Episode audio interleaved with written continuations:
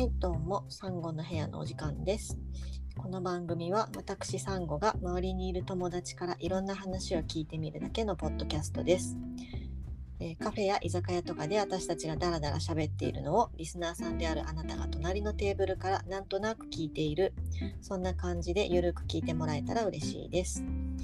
え5回目の今日のゲストは、えー栃木県在住アロマテラピーとハーブ好きなヤマンバ長谷川博恵さんです。はい、ありがとうございます。お招きありがとうございます。えーっと、いつもはい、あのサンゴさんにはお世話になっておりまして。どうも。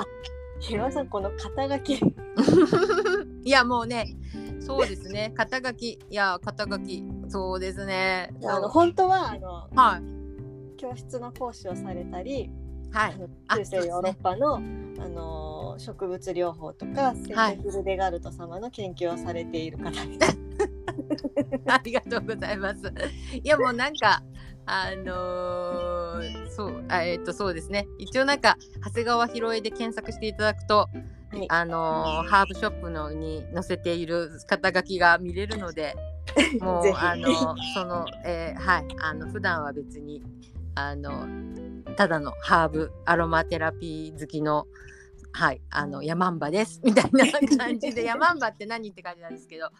まあまあまあ。あはいあのーねそうですねどちらかというとあのーこもりがちのなんか植物と話してる、えー そういうなんかおばあちゃんです。いや実はあの私は趣味でお香とかハーブとかアロマのことをちょっといろいろ調べたりしてるんですけどそのそのきっかけというかはい。それがあのもう何年前ですかね？あれもね6年67年ぐらい前ですかねはい。その私が図書館でたまたまあのね出会った「見つけて。癒しのお香」というはい。本を手に取ってみたら「へえお香ってこういう種類があってこういう炊き方で」みたいなのがいっぱい載ってて面白いなと思って借りて読んだんですね。はい。でそのこういう本があって面白かったっていうのをツイッターでつぶやいたらなんとあのひろえさんが監修をされている本だったんですよね。はい。それで翻訳したっけ？はまあ一応ねまあほとんど書いてるんですけどね。ほとんど書いてるんですけど。そうそうだからあの中の人から割り符が来たと思って。いやいやいや。あのたまにね何を思ったかあのエゴサエゴサするんですよ。そうそれでねそれがきっかけで仲良くしていただいてあの実はあの共通の知り合いがいたとかなんかそういうのもあったりなんかして。はい、そうなんです。今ではなんか今ではすごく私は、ねはいあのひろえさんのことを師匠と呼んでいやいやいやいやもう本当教えていにただただいていただただ先に生きてるだけです。はい。という感じであ仲良くしていただいて私はもうねサンコさんをすごいあの最先端のことをいろいろチャレンジされる素晴らしい方だと尊敬しております。はい。ありがとうございます恐れ入ります そうえーっとひろえさんははいえーっとそうですね。えっとアロマセラピーとかはい。ハーブについて、はい。あの興味を持ったきっかけみたいなのは？そうですね。もともとね子供の頃からうはい。んと、なんて言うんでしょうね。人うんコミュ障コミ なので 植物とか動物とか好きで。はい、はい、それでまあそうですね。やっぱり漫画か漫画だと思うんですよね。なんかポーの一族とかベルサイユのバラとかのうん。の世代で。はい。であーねバラとか食べてたので バラをだったあバラって食べれんのって思ってうんうん。でであの花屋さんのバラ買ってエキスを取ろうとしたら怒られちゃって。自分できゃなきゃダメよって言われてそうですね。で育て始めたっていうのが、へー。はいはい きっかけでしょうか。はい。でも漫画とかそういう影響って大きいですよね子供の頃。ねだと思います。あのいや本の影響もねあると思うんですけど、はいはい。あのーだからそうなんです。エキスの作り方っていうのは漫画には載ってないから図書館で調べたりとかねして。はいはい。まだね声優とかそういうなんて言うんでしょうね。今でも割とあの精油のことアロマオイルっていうからね、まだごっちゃになってると思うんですけどそうですね。精油とアロマオイルの違い。あのもしご存じない方がいらっしゃあったら。そうですねですから精油っていうのはまあよく、えーエッセンシャルオイルっていうのをそのまま日本語に訳しただけでして作り方が全然違うんですね。まあアロマオイルって言っちゃうともうそれこそアロマオイルの方が広い意味かな香水なんかもアロマオイルって言えちゃうかなと思うしあーそうですね。はいはい、エッセンシャルオイルもアロマオイルっちゃアロマオイルだよなっていうのなんですけど、まあ、あのアロマテラピーっていう香り療法っていう療法の世界に入るとあの精油エッセンシャルオイル以外はあの効果効用ないのでご注意くださいって感じですね。なるほど。はい、一般的にうアロマオイルって言われて売っているのはあの合成の香料とかも入ってるもの。そうですね。合成香料の方が例えばだから100均とかで売られているものはアロマオイルって書かれてたりうんうんするので、まああの合成、えー、と石油から作られたものと思っていただけると。なるほど。はい、できるだけその天然のそうですね。アロマテラピーっていうその香り療法って例えばねあのまああのなんて言うんでしょうね認知症にとかはいあのリラックスするとか眠り踏みにねあの使いたいなと思ったらやっぱりアロマオイルだとそあの効果効用のそういう論文とかないのではい。気をつけていただきたいなって言ってます。はい。なるほど。ありがとうございます。はいそうね天然のものがそうですね。やっぱりしあのうんエッセンシャルオイルっていうのは、えっと例えばローズとかですと一滴がバラ。4個よもうそうですね4個分って言われてて、だからそのあの瓶にはもう本当に1000個以上のバラの濃縮された、い。もうあのエキスがあの入ってると思っていただけると。だからやっぱりエッセンシャルオイルっていうのはその自然の植物からできたものからしかエッセンシャルオイルとは言わないので、はい、ねだからねローズの精油とかは結めっちゃ構高価なもの高いですよね。だからといって高いからエッセンシャルオイルなのかっていうとそうでもないのが今の世の中なので、そうそうそうそう。ですね。はい。そっかそのひろえさんは、はいそのそうやって子供の頃にはい。あの興味を持たれて、はいでそれで、まあ、お勉強されたのはいつ頃からですか？ああですのであのまあですからあのーもうねえっ、と本マニアなんですよ。本マニア。で図書館の本を読み尽くすのが趣味って感じだったので。で、まあ、植物を育てようと思ったんでもう本本を読みまくって、まあ、その花屋さんにも聞きながら、まあ、自分の家で育てたてたでそのエキスを作ってて遊んでたわけなんですけれどもうーんそうですね。なんかそうですね。そのお仕事として、うん。あのアロマテラピーでお仕事をされ始めたのは大人になってけ結構経ってからですか？そうですね。うんと最初ねえっとだから、えーそういうアロマあそうですね。あの二十歳ぐらいになんかそう香料会社に勤めたいなと思ったんですけど、うんううんんうん、あのーちょっとえっとなんですねちょっと大会社に受かっちゃったからそっち行っちゃったんですよね。はい、でもやっぱ好きだったのでまああのあとそうですねえっとあ二十歳働き出した頃に熊井明子先生っていうポプリっていうですねハーブを乾かしてハーブやあの花びらをそして香り物を作るっていうポプリっていうのを教える先生がいらしたんですよ。それもあれですよね。あの、うんポプリ。玄関先に飾ってそうそうそうそうなんですそうなんです。それのなんかあのその方の本とか読んであ仲良しにも載ってたんですよね漫画、え。うん、ポプリちゃんって言って。でそれその方にちょっとあの習い出したっていうのもきっかけですかね。はいプリ。はい。いだからあのーまあうんと OL やってたわけ会社員やってたんですけど趣味としてずっとそのなんていうんですかねえっとハーブとかポプリとか。はい。で駒井先生がねやっぱアロマテラピーに興味持ち出したんですよ。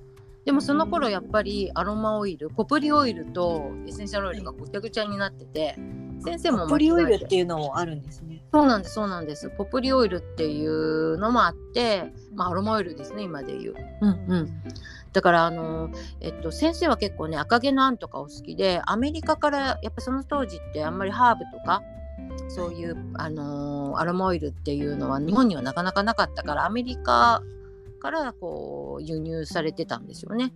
なるほどね。うんうんうんそうなんですそれでまあ先生に習い出して先生のあの講座のお手伝いっていうのはやってましたね。でそれいつの間にかだから逆転しちゃったんですよ。あの私は趣味のつもりだったんですけど 仕事になっちゃったみたいな。すごいでもそれはやるべくしてなるべくしてなったみたいな。いやいやいやいやいやどうどうだろう。そう,、うんうん、そうかな。わかんないけど。でもそういうそうですね。あまあ変な言い方ですけど私の世代ってやっぱり結婚して子供産んじゃうとその正社員から降ろされちゃうんですよね。辞めざるを得ないっていうか。うんうん。うん、でそれであのそういうフリーっていうんですかそういう講師とか、まあ、パートアルバイトしかできない時にやっぱりこういうのって、あのーちょっといい時代に習ってた気がします。仕事がいっぱいあったんですよ。うん。うん、それで先生の講座のお手伝いとかやりだしてたんですよね。はい、じゃあもうその、ん。なんだろう趣味も勉勉強というか、うん。一緒くたでって感じなんですね。そうですね。今だとねいでも今もどうなんだろう。今も趣味を仕事にしたいって感じもあるでしょ？そうでもないかな。どうなんだろう。ああのうんうん。一般的にで一般的に。難しい。それはね好きなことを仕事にできたらいいなって思っている人はいっぱいいらっしゃると思います。うんうん。だから、えー変な言い方だけど今って割とこう趣味にお金をかける時代ではないじゃないですか。うん。だからかけたいけどそうそうそうか仕事になるかなみたいな。うん。うん、でもあの当時はちょうどバブルの頃だったから結構趣味がお金になって趣味趣味がなんていうのかな仕事になったんですよね。うん。うん。だから早くなんかこれは私たちがねごめんなさいって感じがするんですよ。いやいやいや。はい、景気を良くすればって言って。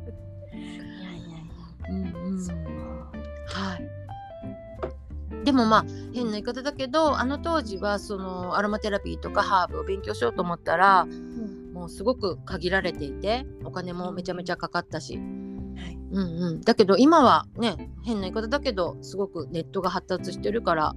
いろんな情報がね。そうそうそう。いろんな情報が勉強ししやすいかな。いろんなねあの、うん。資格というかお教室もいっぱいありますもんね。うん、そうなんです、そうなんです。なので、まあ、勉強しやすい時代にはなったのはありがたいかなって思うんですけど、うんうん、ただ逆に、なんて言うんだろう、あのーね、まあ、ネットが広大になっちゃったから、ちょっと、え、これちょっと違くないっていう情報も身近になっちゃったから、迷ってる人が多くて、難しいですよねそれ。がね。本当に正しいかどうかとかいうの。そうそう今言った、ね、最初のお話のアロマオイルと精油の違いっていうのも、うん。うんうん、ちゃんと書いてるとこって少ないし、ね。そうんうん、やっぱりこう店にいるとねあの香水使ってアロマテラピーできますかって聞いてくる人多いし。ああなうるほど。ん。確かにね知らないとそうそうそうそそう不思議ではないうん。ねなのであのあ迷っちゃってるなって感じで。うんうん。あのーあと飲んだりそのねエッセンシャルオイルを飲んだり、食べたりあと直接肌に塗ったりとかってされちゃってされちゃってみたいな相談も受けるので。一応私あのーアロマ環境協会のはいあの検定を受けてその辺の勉強をさせてもらったんですけどありがとうございます。ダメですよね。と体には良くよない。くないだからさっき言ったみたいにすごいすごいあのすごい凝縮されたエキスだから、うんうん、あの何が起こるかわからないですよね。そうですよね。うんあのすごい濃縮された有機化合物のそうそうでうんあのー肝臓を言わすとかなのか。そう肝臓を痛めたりまあだから猫ちゃんとかね、あのね。動物に良くないってすごい言ってるけどねあのの飲んでもいいよ食べてもいいよとか言ってるメーカーさんもいるからねごっちゃになっちゃって。うーん。ちょちょっとならいいのかもしれないですけど。いやーねでもねいやあのわざわざ飲まんでも。そうそうは そのその植物から作られてるわけだからなんで植物ハーブティーじゃいけないのって 思っちゃうんですよね。そうですよね。うんうん、だからあのーなんて言うんでしょうね。そうあのー安全な方法をこうねたどり着くのにえらい大変な時代になっちゃったんだなってちょっと思います。はい。本当そうですね。はい。えーっとあと何を聞こうかな。ほう。その植物の力ってはい。結構すごいんですよね。そうですね。私はすごく助けられてでまあハマっちゃったっていうのがあるんですけどまあいろいろ、まあ、あの私は最初にですから、まあ、病気をしてはい、病気をしていただいた保険金で、うん。あのーハーブ医学校っていうところに入入って勉強したわけなんですが、うん。うんうん、その学校はえっとイギリスの、はい、英国ハーブ医学校っていうイギリスの学校ですね。イギリスが結構ですねそういう学校がちゃんとああいっぱいあるんですよ。うんうん。うんうん、で、まあ、変な言い方ですけどお金を積めば入れるので、なるほど。はいはい、なので、あのー入ってでそこで知り合った監修していた大月慎一郎先生と出会って、まあ、はまるはまったはまったみたいな沼にずなんですぶずぶと。ねはい、沼イギにリスで大月先生とあいえいえあのねイギリスにイギ英国ハビ学校と言いながら、えー、と日本語で和訳された通信教育だったんです。あーなるほど、うんうんなるほどそうなんですよ。だからその和訳代だけが高か高くなっちゃってうん。あれだったんですけどだからあの一緒に勉強した人の中でやっぱりあの本場に行って勉強した方がいいわってイギリス行っちゃった人もいましたね。へうんーうん、であのちょうどまあ20年ぐらい前なんですけど、まあ、その当時はだからアロマテラピーっていうのも入ってきたんですけどロバート・ティスランドっていう人がイギリスであのすごくアロマテラピーを広めようと頑張ってらしてて日本にも結構いらしてくれてあそうなんですそうなんですそうなんですよ。あのティスランドってはいそういうのメーカーありますそうなんです、そうなんです。あのーまあ、そこがね、昔から代理店なんですけれども、なので最初の頃の日本のアロマテラピーって、そのロバート・ティスランドさんが提唱してるアロマテラピーだったんですよ。へーうん、だからイギリス式。でもね、ロバート・ティスランド先生も、がんを患ってアメリカに移住しちゃったんですね。あそうなんですか、うんうん、だからまたちょっと変わってきちゃったんですけどだからその当時はやっぱりそのまあ熊井先生も言ってたんですけどイギリスに行って勉強するのがねその自然療法がいいよみたいな感じだったんですけどでもイギリスねって結構あれなんですよ。あのちょっと情報があの10なん16世紀カルペッパーそのまんまずっと教えてるって感じだったんですね。おおだいぶ古いんです古いんです。ねそうだからその時使ってるハーブ今ないよみたいな感じだしああとその当時ちょうどなんてやっぱりちょっと自然療法っていうのが注目されててアンドリュー・ワイルっていうアメリカの先生がいらして自然療法いいよみたいな感じですごくあのおっしゃっててーでアメリカも結構なんていうんですかね戦争とかもしてたからはい。なんかこうハーブとかそういうサプリメントうん。っていう研究を FDA っていう、まあ、その研究するすあの医局みたいのができたりとかしてだから私が英国ハービー学校で習った先生もアメリカのサプリメントの研究の方が進んでるかもしれないとか言ったりして。あとあのインドのアーユルベーダのハーブあれなんかもいいんじゃないかって言ってたりとかしてあのだから本当に何て言うんでしょうねちょうど自然療法が盛んになってきた時期に勉強してたって感じですね。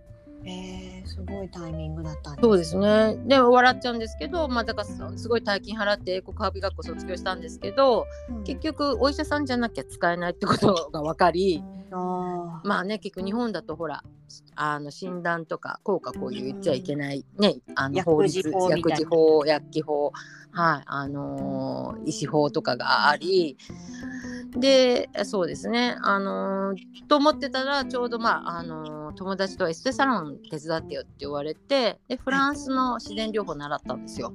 えーあのでもフランスはやっぱりどっちかってエステ寄りだったのであのそのクレイセラピー泥療法とか美容法美みたいな容法みたいな感じでおまけにやっぱりフランスも結構習った先生モーリス・メッセゲっていう方のメソッドを習ったんですけど何回も捕まってるんですねやっぱり。や あの死亡に違反するみたいな感じで。やっちゃってたんですか？そうでもやっぱりその方モーリス・メッセゲメソッドはやっぱりすごいいろんな人を救ってるからすぐなんかあの釈放されたらしいんですけど。でえちょっとこれじゃやばいじゃんと思っていたら、うん、ドイツは自然療法が国家資格だって聞いてでドイツの先生と巡り合ったんですよ。そこでドイツそうなんです。やっぱひろえさんというとなんかドイツの自然療法のイメージが強い。あそうですか。ありがとうございます。ヒルデガルトさんヒルデガさんって言ってるから。ね。そうヒルデガルトさんってどんな人ですか？まあ私の推しです。推し修道場。推し修道場ですね。はい。まあなんて言うんでしょう。なんかまあ勝手なキャラクター設定ですけど、まあ、大月慎一郎先生が、はい、あの、うん、パラケルススっていうねあの中世の錬金術師の研究してたんですね。あ超有名な。ねおかげさまでめっちゃなんか美形化されて本当先生に見せたかったって感じなんです。こんなに美形化されそうこんなこんな美形化されましたみたいな感じで言いたい言いたいかちょうどねでもあの先生にも見せたんですよ。でも見せ先生もあんまりちょっとよくわからなくなっているそっかそっか時代だったんでちょっともうちょっと早く出てくれればみたいな、だったんですけどそうなんです。それでまあ大月慎一郎先生がまあ私と知り合って時にちょうどそのヒルデガルトさんのラテン語の古文書を訳してて。でまあなんていうんですね。ちょうど病気もしてたしその、皆さんそのイギリスにねだから勉強に行っちゃってる人が多かったんですね。アロマテラピーとか、あのー、ハーブセラピーとか。で私は病気してるからし介護もしてたし行けないから結構落ち込みながらなんかいいじけながら勉強してたんですよ。そうなんです そうそしたらヒルデガルトさんって人がいてねとか言って先生があの彼女はね50歳ぐらいまではひたすらね勉強していて50歳からもうあの。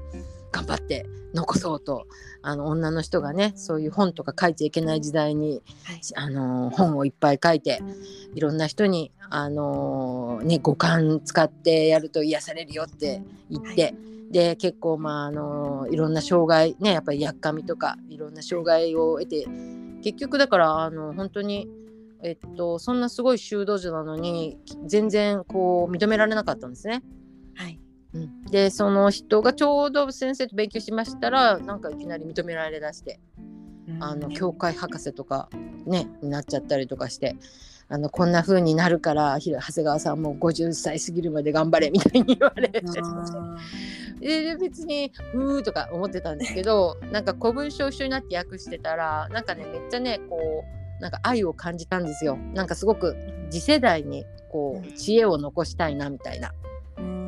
うん、それはやっぱりちょっと私も、ね、子供がいたので子供にちょっと寂しい思いとかさせたので、はい、やっぱりちょっと次世代に残したいなと思って一緒になってこう訳してそれ広め広めようとなんかいろいろもがいていたら今ここにみたいな感じです。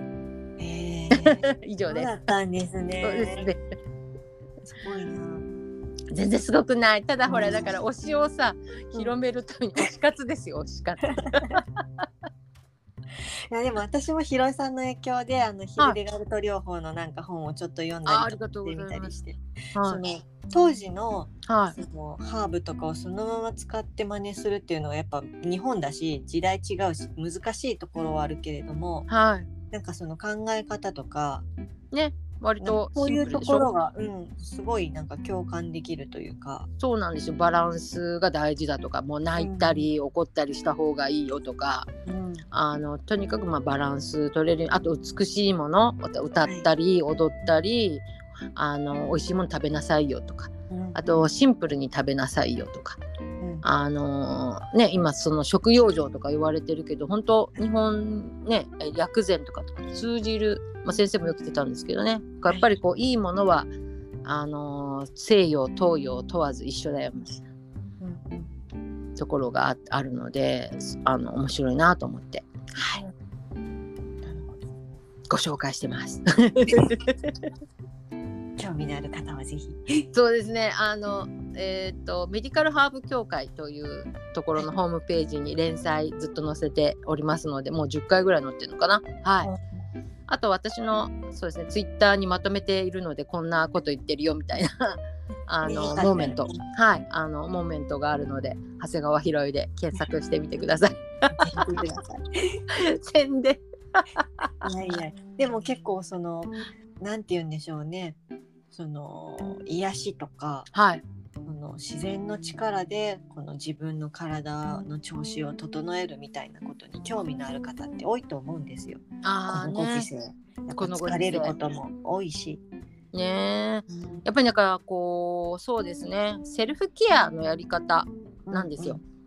うん、うんうん、なんであのセルフケアだと何て言うのかな、うんあのー、試しがいがあると思うしやっぱりそのなんだろうまあねお店にいたりするとねあの今流行りの療法これどうですかとかって聞かれることすっごく多いんですけどうーんやっぱりその人その人の体調とか何が合ってるとかっていうのは本当にその人によって違うので。ででもねいろんなお医者さんにかかるわけにはいかないじゃないですか、うんうん、そしたらやっぱりその中世とか古代がやってる療法をいろいろ試しまくるっていうのはいかがしようって思うんですよね。お金もかかんないし。ですよね。うんうん。あのなんだろう。私なんかはその普通にお医者さんとか行って、はい、予防注射もするし、はい、お薬も飲むし、はい、みたいな感じで何の抵抗もないんですけど、はい、そういうなんだろうそういうのがもう嫌で自然に来る人もいるけど、うん、でも両方使ったらいいじゃないって思います私は。あ私もそうですよ。あのだからなんだろう、えっと、大月先生も目指してたのは、はい、あのいろんな療法が試せるような学校を作りたいってずっと晩年は言ってたんですよ。うん、うん、あの本当に何て言うのかな。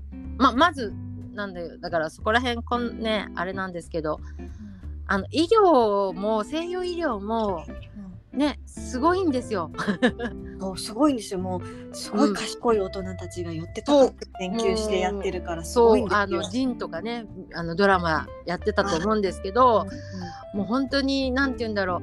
あの自分の身内が亡くなった病気で苦しんでるだから治したくてって、うん、こう科学者や医者やってる人もすごくいっぱいいるし、ね、血のにじむような努力そうそうそう。時間をかけてかけてねあの薬とかも薬も本当にそのねあのー、今ちょっとえっ、となんだっけえっ、と「災いの科学」っていう本を読んでたんですけどやっぱりあのデータが大事だって。それであの薬ってねなんか危ない危ないって皆さん思うかもしれないけどすごいこう試行錯誤っていうかもう人類の英知を結晶させて作っている、うん。うん、のであのやっぱりそれをこう恩恵を被れるのってやっぱり現代人の特権だと思うんですよね。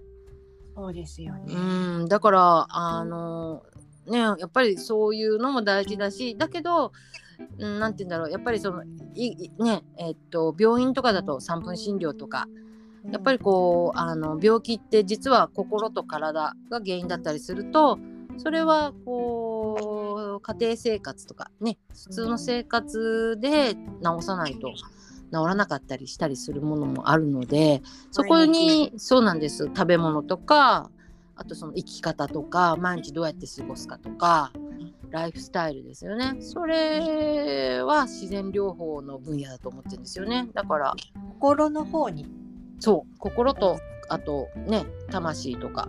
あとやっぱりその生き方ですね。生き方ライフスタイルにアプローチできるのが自然療法なのでだから両方ほんとバランスよく使っていただけると嬉しいなと思って。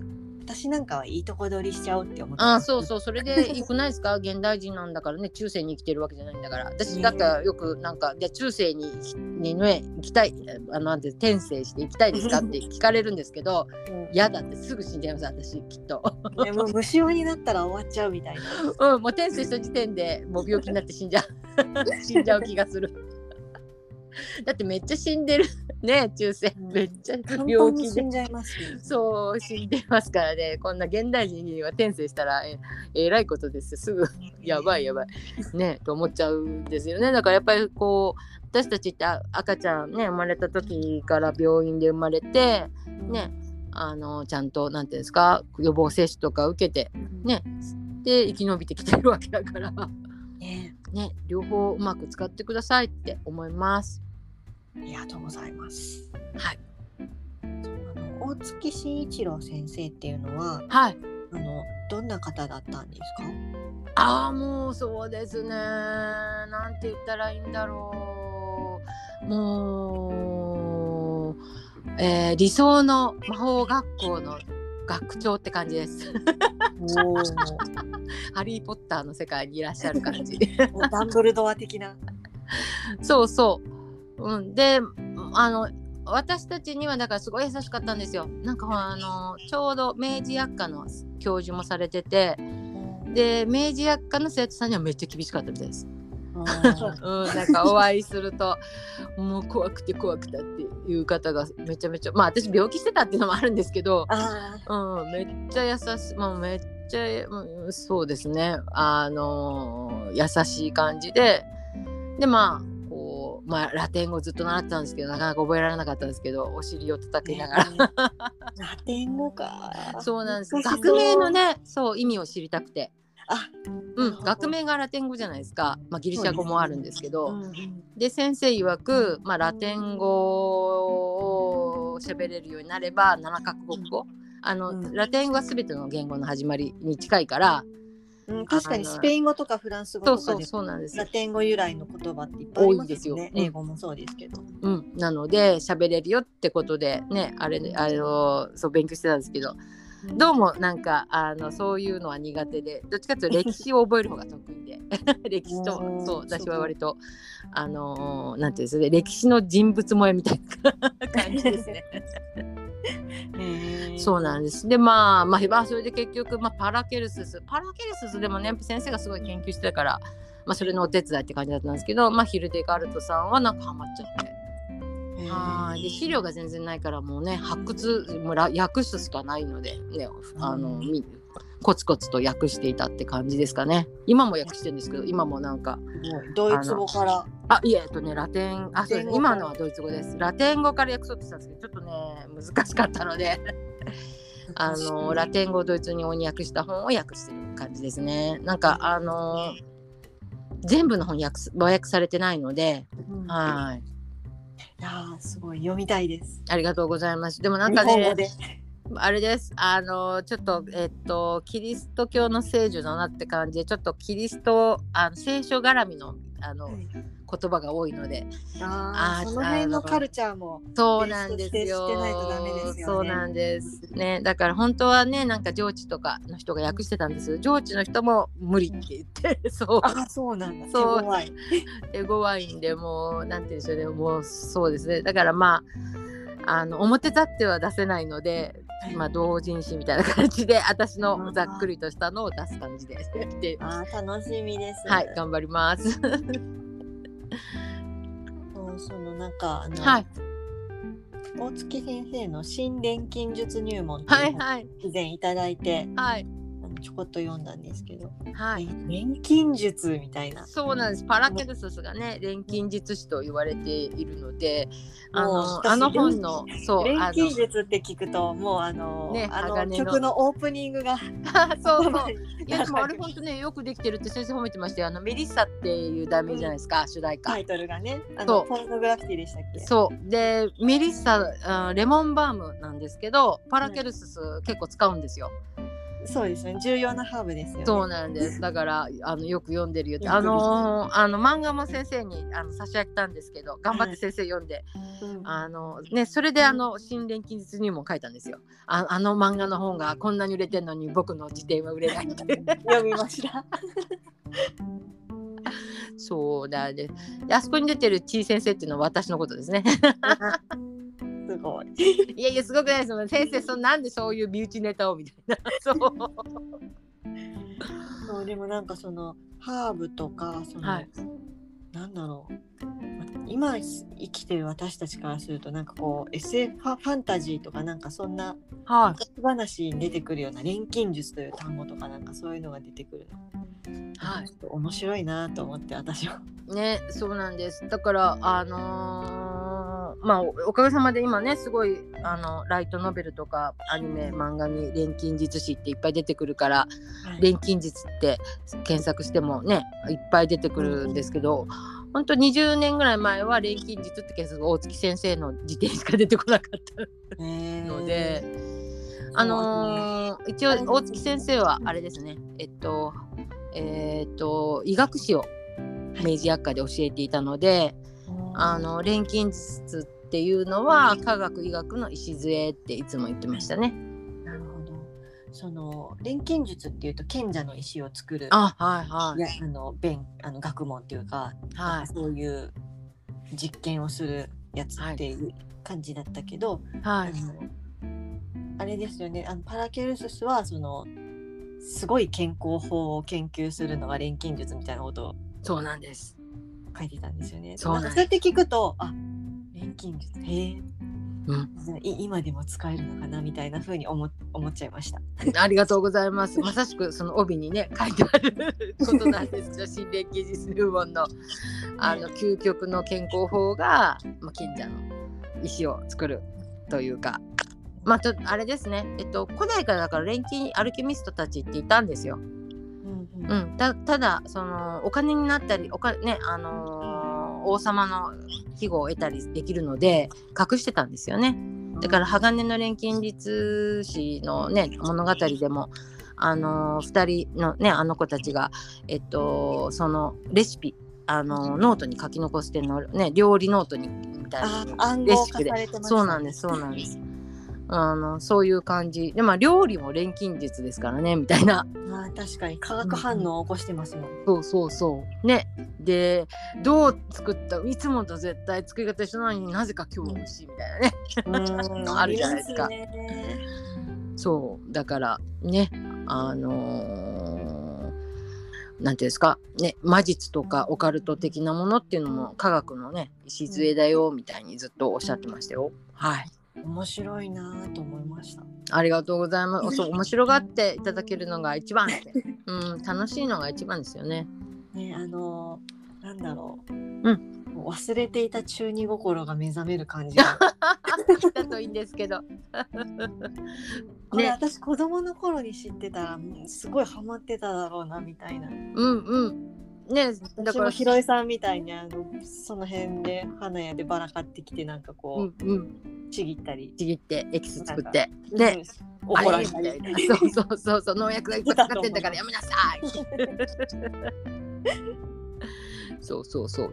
あのーね、そうだからえっと科学者がねいっぱい増えるといいですよね。そういうのがきっかけで。結構ねなんかあのー魔女っぽいよねって言って薬ね薬剤師になる方も増えてきたって聞いてるのであ嬉しいですよね。ー私は聞いたことがあります。ね、あのー魔女の宅急便のあのイメージのおかげですよねお。母さんがね、うんうん、そうああいうのいいですよね。いいですよね。もうちょっとなんかお腹の調子があってたらそうそうそう、あじゃあ庭からってそうそう。うそうなんです。うん。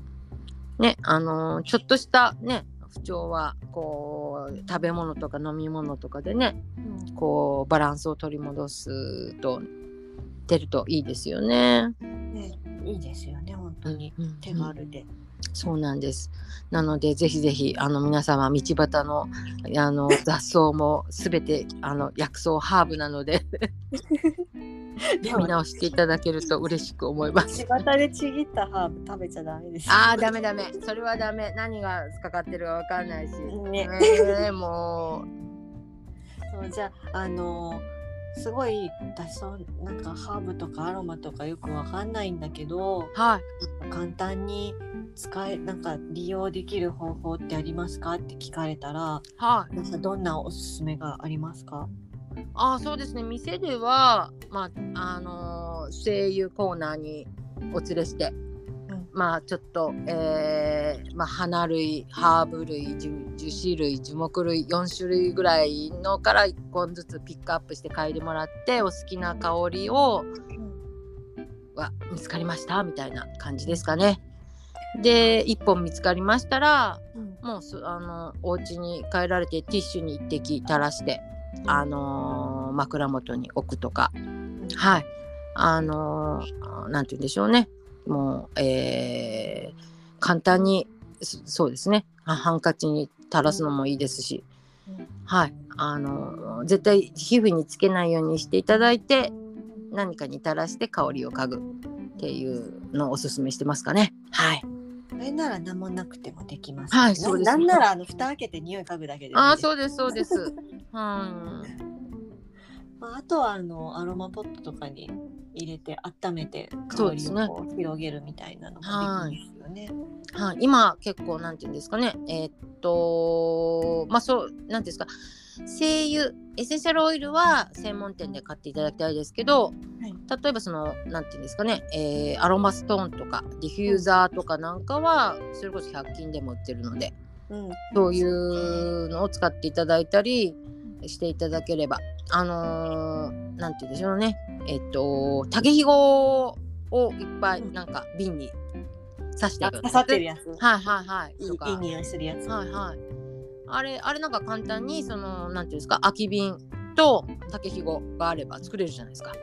くれますね。うん、で、えっと精油をアルコールで薄めていただいたのを入れていただければ揮発が早いのでそんなわざわざねあの100均で買わなくてもすぐ作れねあの家にあるもので作れるのでお試しください。とか。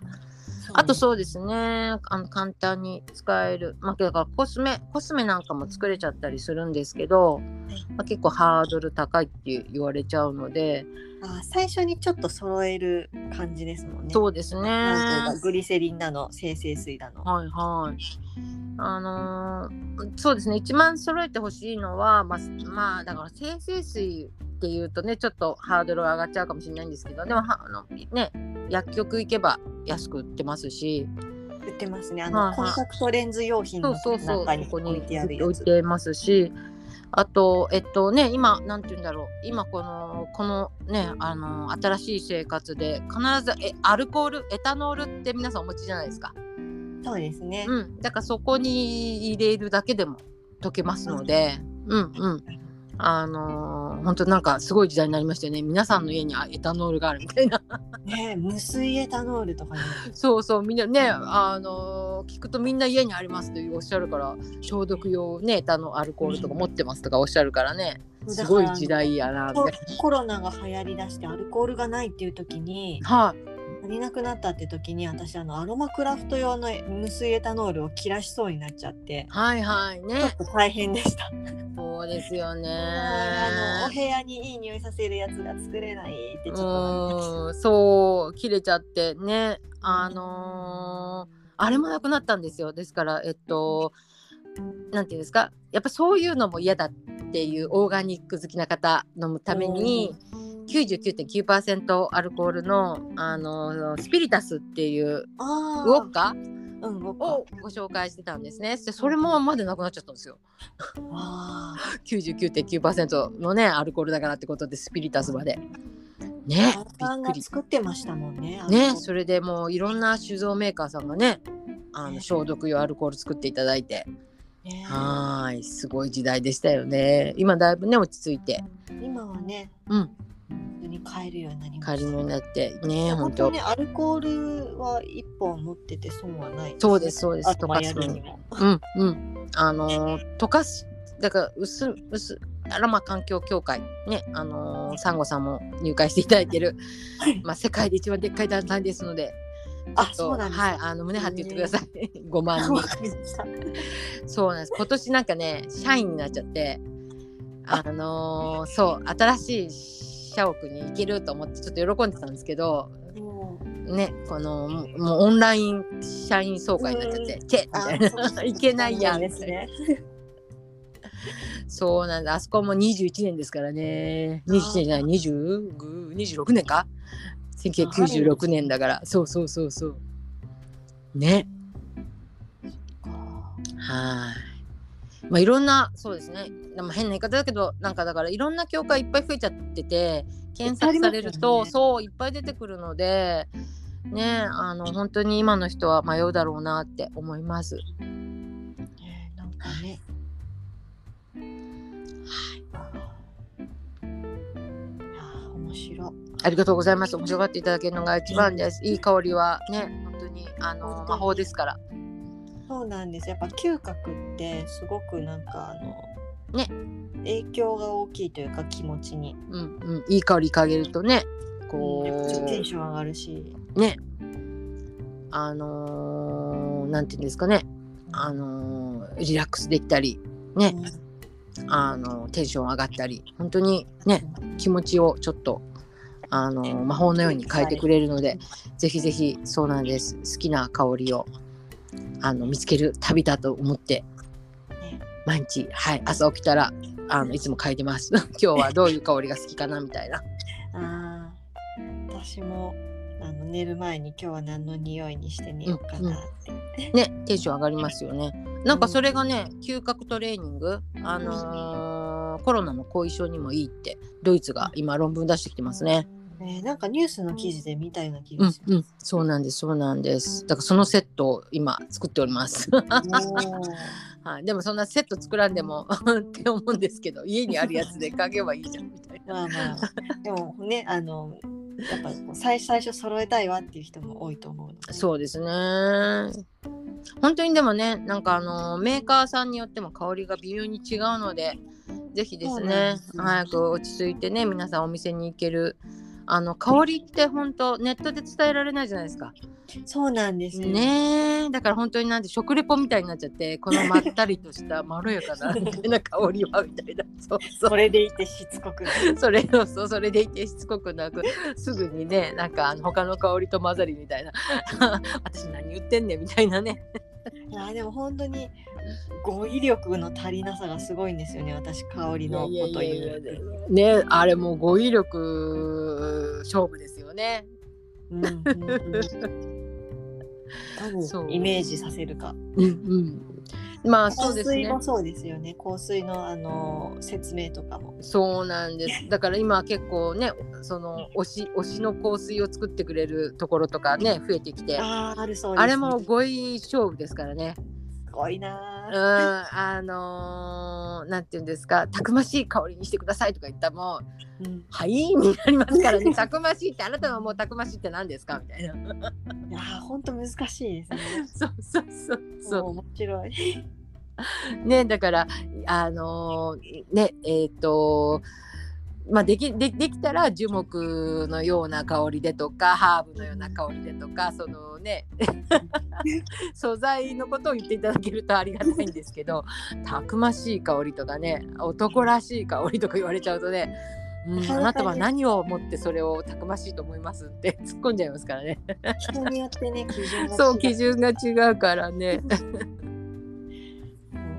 私もあの声優のブレンドには興味があってはいあのいろいろ混ぜて自分好みの匂いを作るのをはいちょっと、やってみてるんですけど、はいはい。ありがとうございます面。白いそうなんですよね。一週間後変わったりするし。うん、なんかその日によってもなんか匂い方違いますしそうなんです。奥が深いなと思ってだからそこら辺でね、えっとまあ変な言い方ですけど、石油から作った合成香料で作った香水の方が変わらないんですよ。そうあの変化しうんない。変化しない。その湿度とかあのその人の体臭と混ざったりしないのでだから今ね香水はあの合成香料で作られることが多くなっちゃってはい。アロマテラピー効果がないですみたいな。まあ、香水の香りもすごい好きなんですけどねうんうん。ね。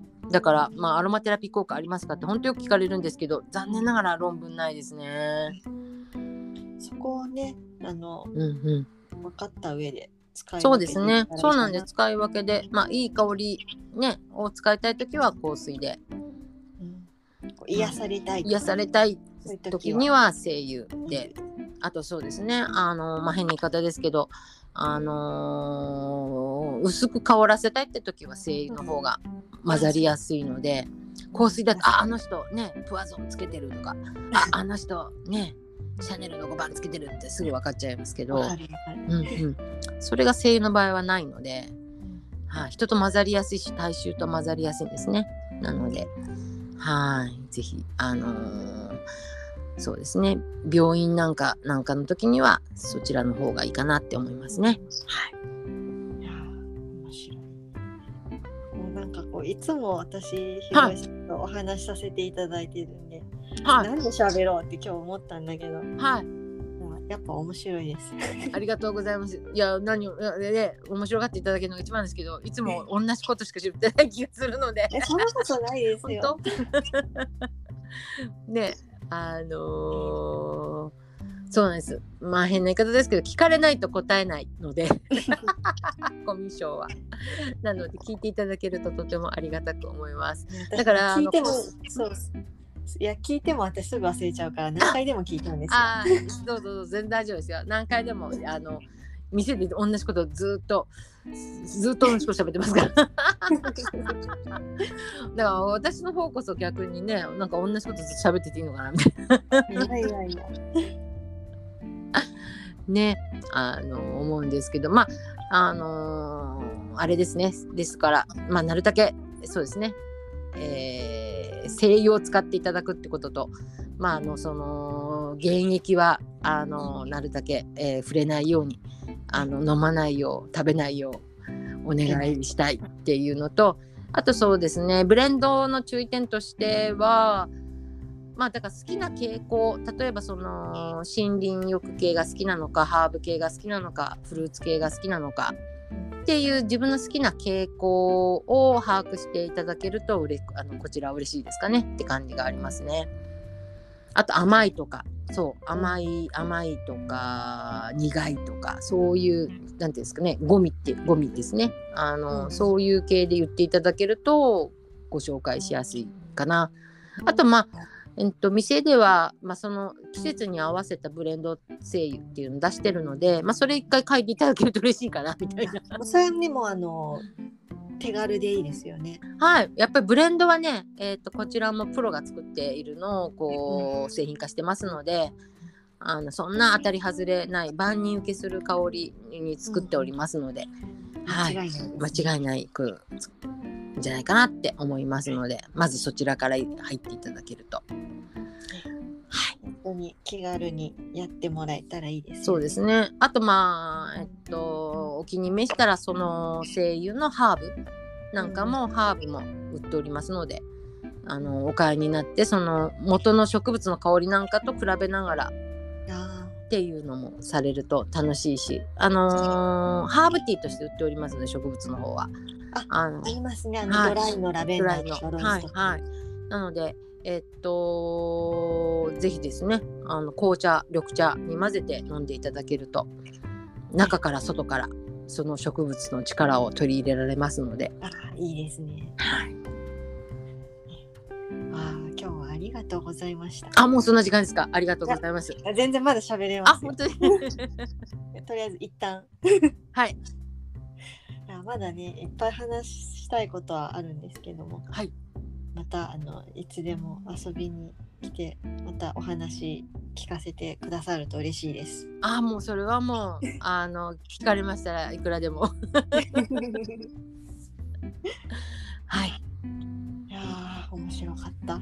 自分がその興味のあるというか、はいやってることについての話だとなんか私もすごいめっちゃ喋ったような気がする。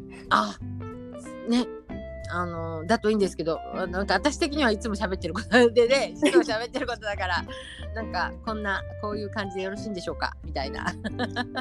十分でございます。はい。ありがとうございます。ありがとうございました。はい、えーっと今日のゲストは、えー、えーっと いやもう長谷川博いで大丈夫です。そんな別に肩書きはいらないですいやー面白かったからね。はいありがとうございますはい、本日のゲストは長谷川博恵さんでした。ありがとうございす。ましたぜひぜひえー皆さんにも植物のご加護がありますようにはい、ご加護がありますように。祈っておりますはい、あーえっと何かあの感想とかご質問とかありましたら、えー、サンゴの部屋のツイッターアカウントでなんかリプを送ってくださったり DM くださったらえ嬉しいです。よろしくお願いします。それじゃあまたね。バイバーイ。バイバーイ。